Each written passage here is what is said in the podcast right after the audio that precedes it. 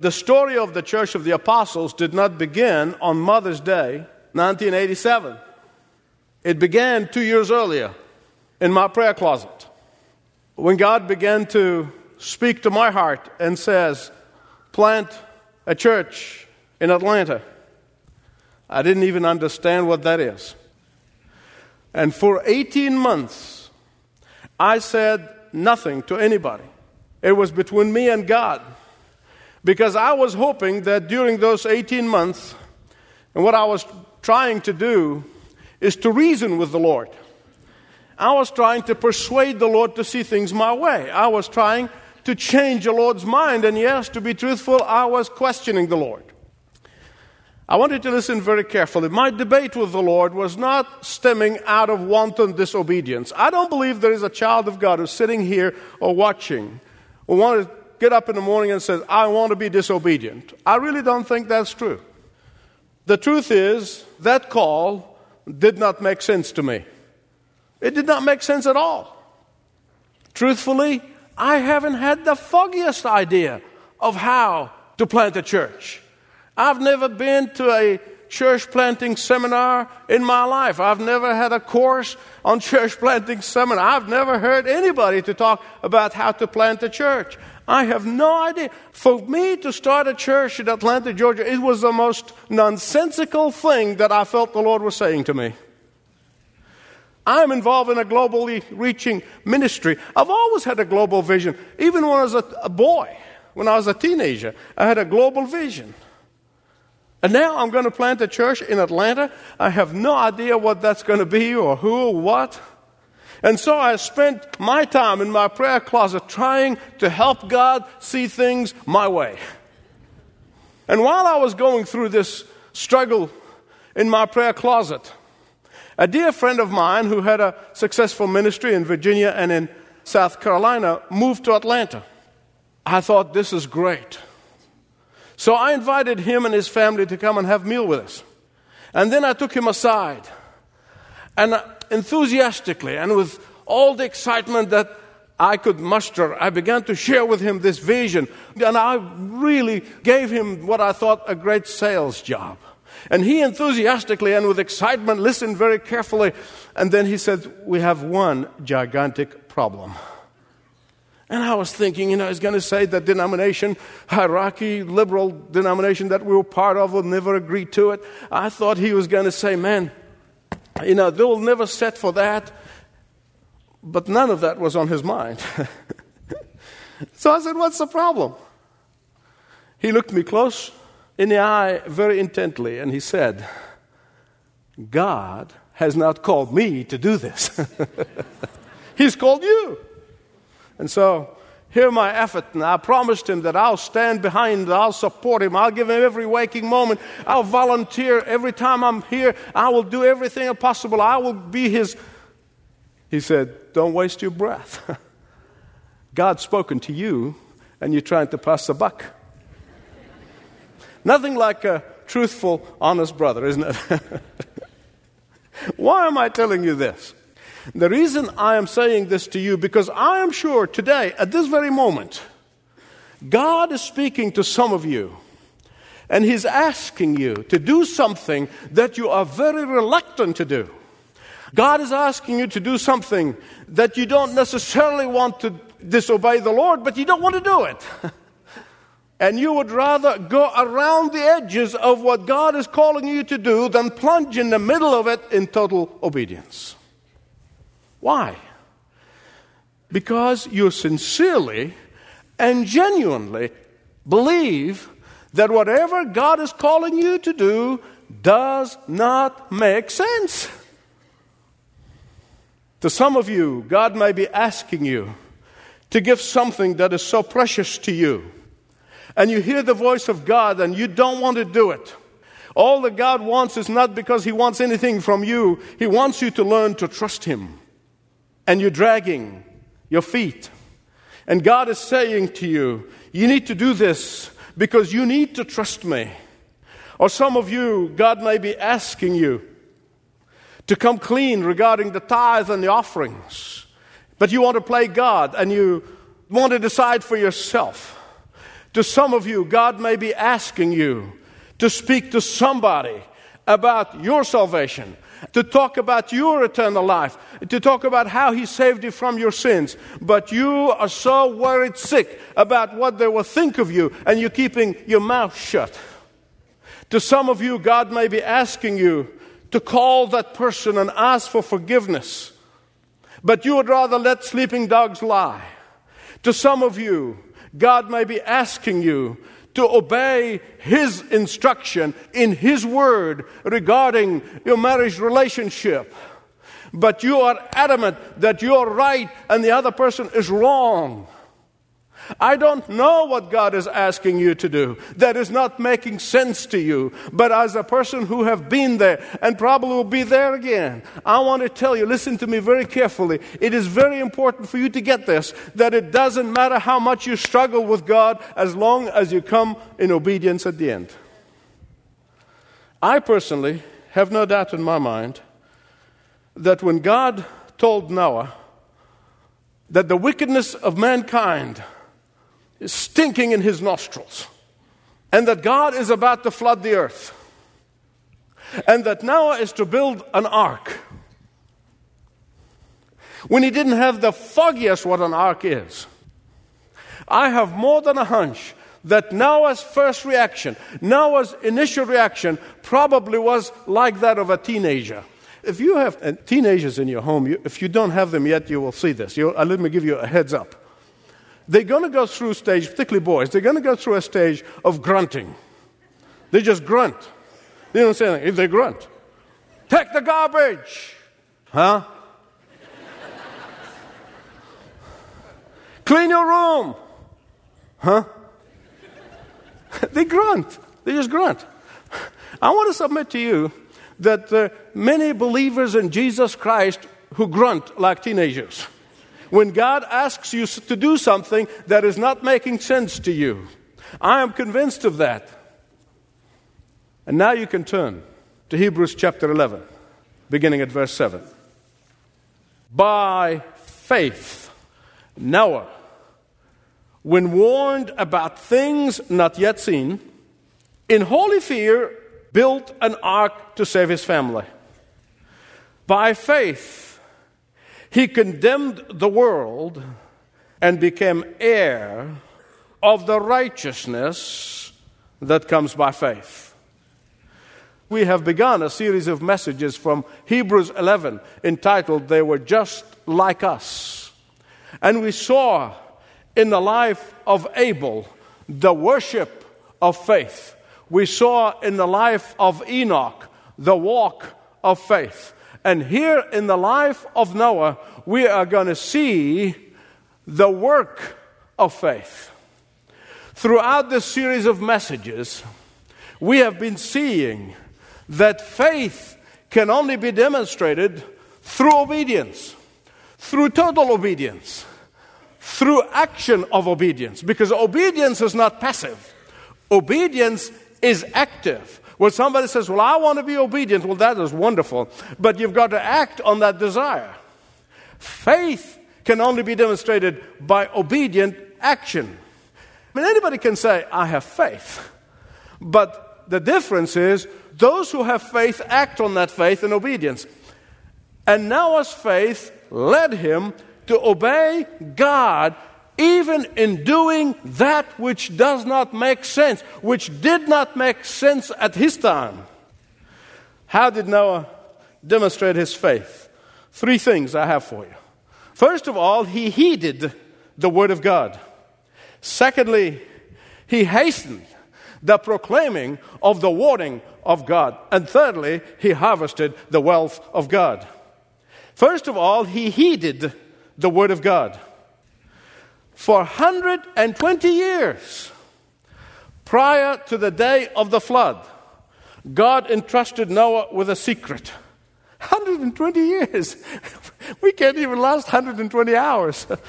it is impossible to imagine how ludicrous that must have sounded to Noah. It is impossible to imagine living in that Mesopotamian region where it's all dry between the two rivers. Most likely, Noah have never seen an ocean. Most likely, he's never seen a boat. And can you imagine the puzzlement that must have filled his heart, the puzzlement that must have filled his mind? Lord, rain. Now, what is that? Flood. What is that? But even more importantly, I want you to imagine his deepest concern of how he was told to build this gigantic building on a dry land. And his deepest concern is what are his neighbors going to say? What are his friends going to say? And I'm sure they will probably said that Noah is getting senile. He's lost it. He is seeing things. He's hallucinating. He's hearing things. Oh, he needs his head examined. Mocking, mocking, mocking. And just think about this Noah would not only hear this for a day or two, he would not only hear that for a week or two. He would not hear that only for a month or two, or a year or two, but 120 years. I mean, we are told that if you hear something more often, you're going to believe it. but he didn't believe it. He was to build this huge building on a dry land. Just think, this guy had no expertise of shipbuilding whatsoever, hasn't seen one. He had never had access to building supplies. And he had every excuse in the book to say, God, call somebody else. I don't know how to do this. But Noah heeded the word of God and he obeyed the command of God. You know, this past week, a dear friend of mine called me on the phone, and uh, you can tell the excitement in his voice. Uh, he had prayed for a long time that he would be able to share Christ with somebody. And he got to know my friend, you know, he's shy and self effacing, and therefore it's difficult, but he prayed about it. And then last week, God gave him an opportunity to witness to one of America's top CEOs. You should hear the joy in his voice in that he had been able to do that. You see, all that happened, God opened the door and he walked through it. And that's all that God is asking for. Listen to me. You've heard me say this, and I'm going to say it till the day I die. God is not looking for expertise. God is not looking for professional communicators. God is not looking for slick presentations. God is only looking for willingness, and He's going to do the rest.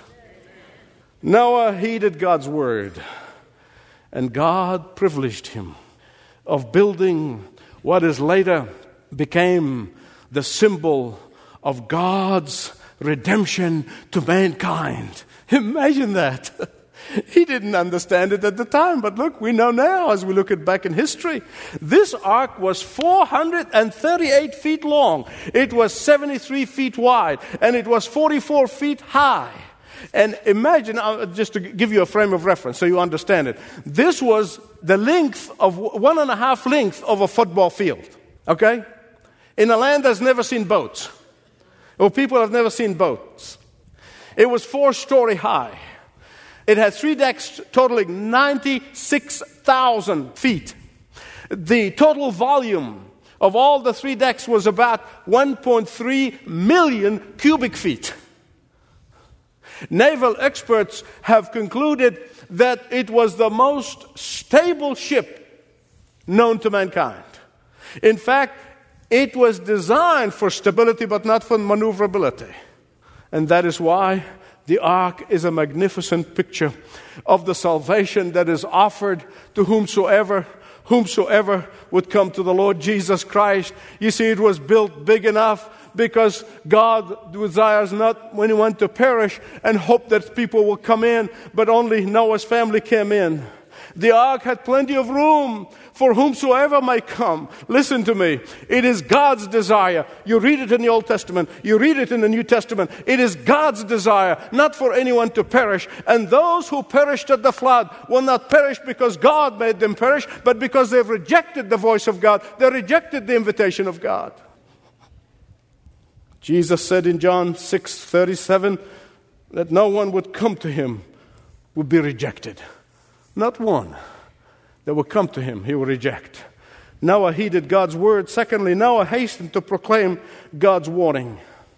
Although God's warning did not make sense, Although God's warning was rejected by just about everybody except for Noah's family, although God's warning was mocked and ridiculed, yet Noah kept on preaching.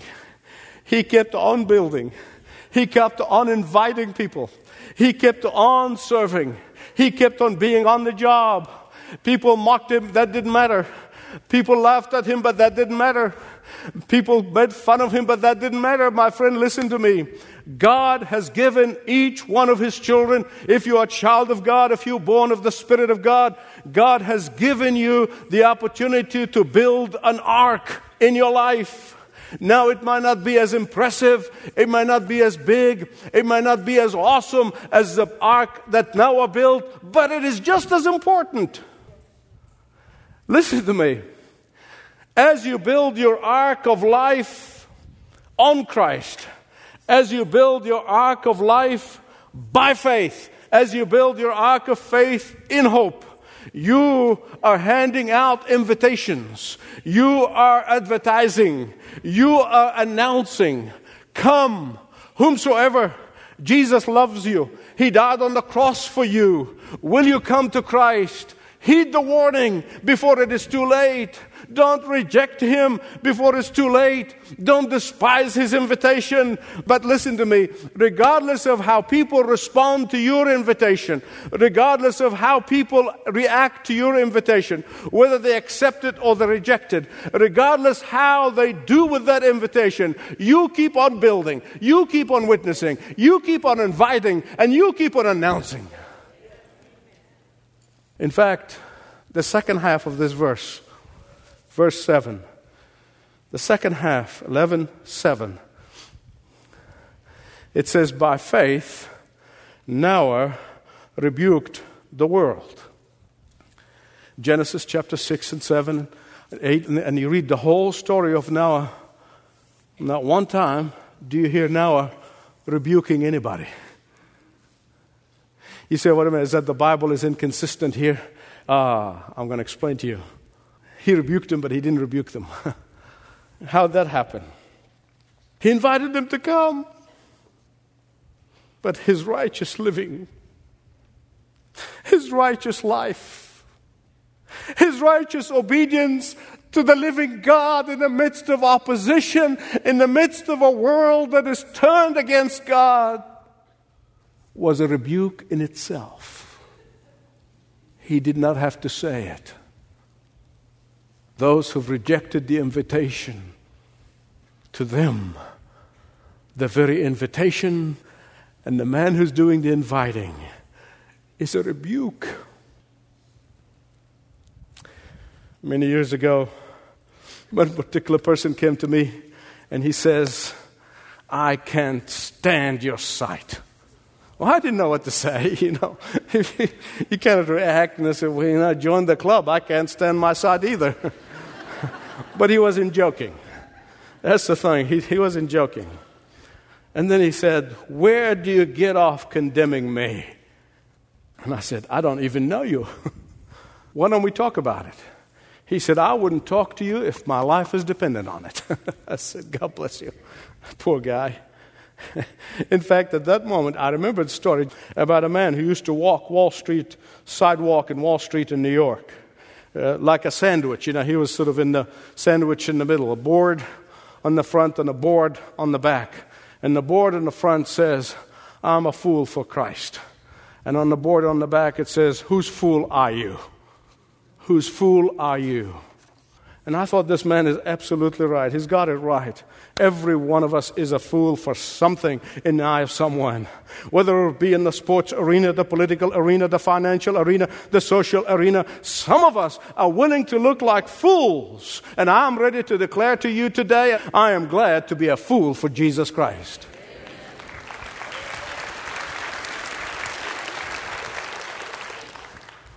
There was the heeding of God's word, there was the hastening of proclaiming the warning God's warning. And thirdly, there was the harvesting of God's wealth. Those who mocked Noah, those who have rejected Noah's invitation, those who hardened their hearts, against the gracious invitation, they had to face the consequences of their rejection. And these people suffered the consequences of their rejection. But as far as Noah and his family were concerned, they've inherited the earth, they've inherited God's wealth.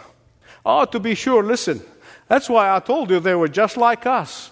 Noah messed up royally after the flood. Oh, yeah.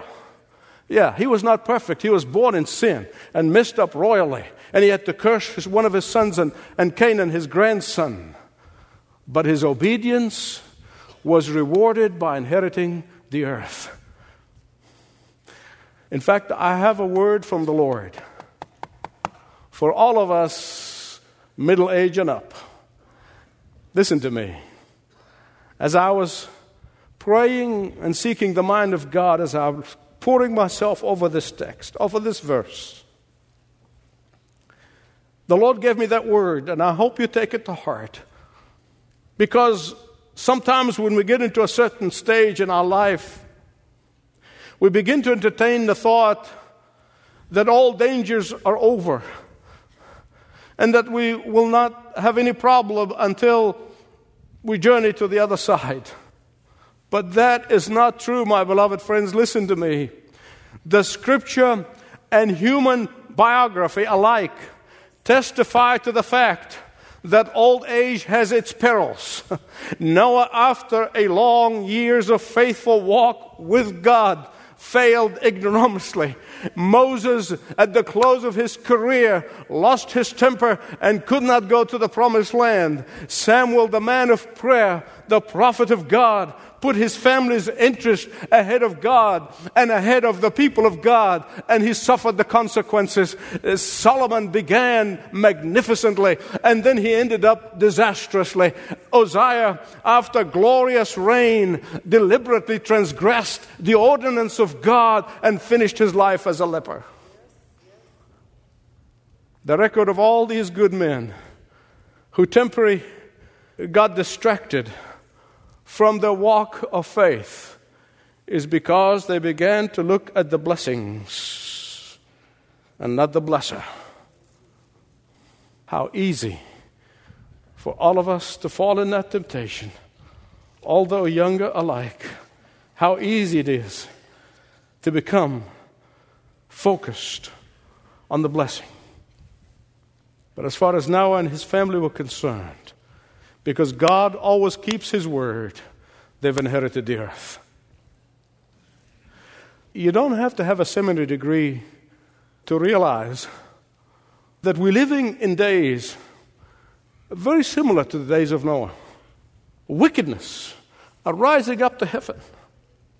Violence and bloodshed are slowly testing God's patience rejection of the only boat of salvation, the Lord Jesus Christ, is rampant. Even in the churches. The mocking of God's word and its message is a daily entertainment, and the judgment of God is on its way. This time it will not be by flood because God said He will not do that again. But it will be by fire that will not be quenched. It's going to be by worms that will not die. But for those who have heeded the Word of God, those who have faithfully issued the warnings of the coming judgment, those who have invited others, those who have patiently have invited those mockers, those who have persistently obeyed, those who firmly stood for the truth of the Word of God, those who have given God what God asked of them, not what they think they should give God, those who have trusted in the promises of God and took God at His Word, those who have faithfully sacrificed of themselves and of resources, they will harvest the wealth of God. You know, sometimes, uh, especially kids in school, they get a clever teacher who would say, Do you really believe all this stuff about Noah and the ark? And do you really believe this stuff about Jonah? I often say, Well, do you believe Jesus? Oh, yeah, yeah, I believe in Jesus. well, he was there before the foundation of the earth. It was for him and through him all the world was created. And listen to what he said about Noah in Matthew 24 37. Please listen carefully. With every ounce of energy. The Lord Jesus said it perfectly. For the coming of the Son of Man will be just like the days of Noah. For as in those days, which were before the flood, they were eating and drinking, they were marrying and giving in marriage, until the day of Noah entering into the ark. And they did not understand until the flood came and took them all away. So shall be in the coming of the Son of Man. The similarity of our days and Noah's days are sobering. Those who have ears, let them hear what the Spirit is saying. Thanks for listening to this message from Dr. Michael Youssef, recently featured on Leading the Way. If you'd like to know more about us, please visit ltw.org. That's ltw.org.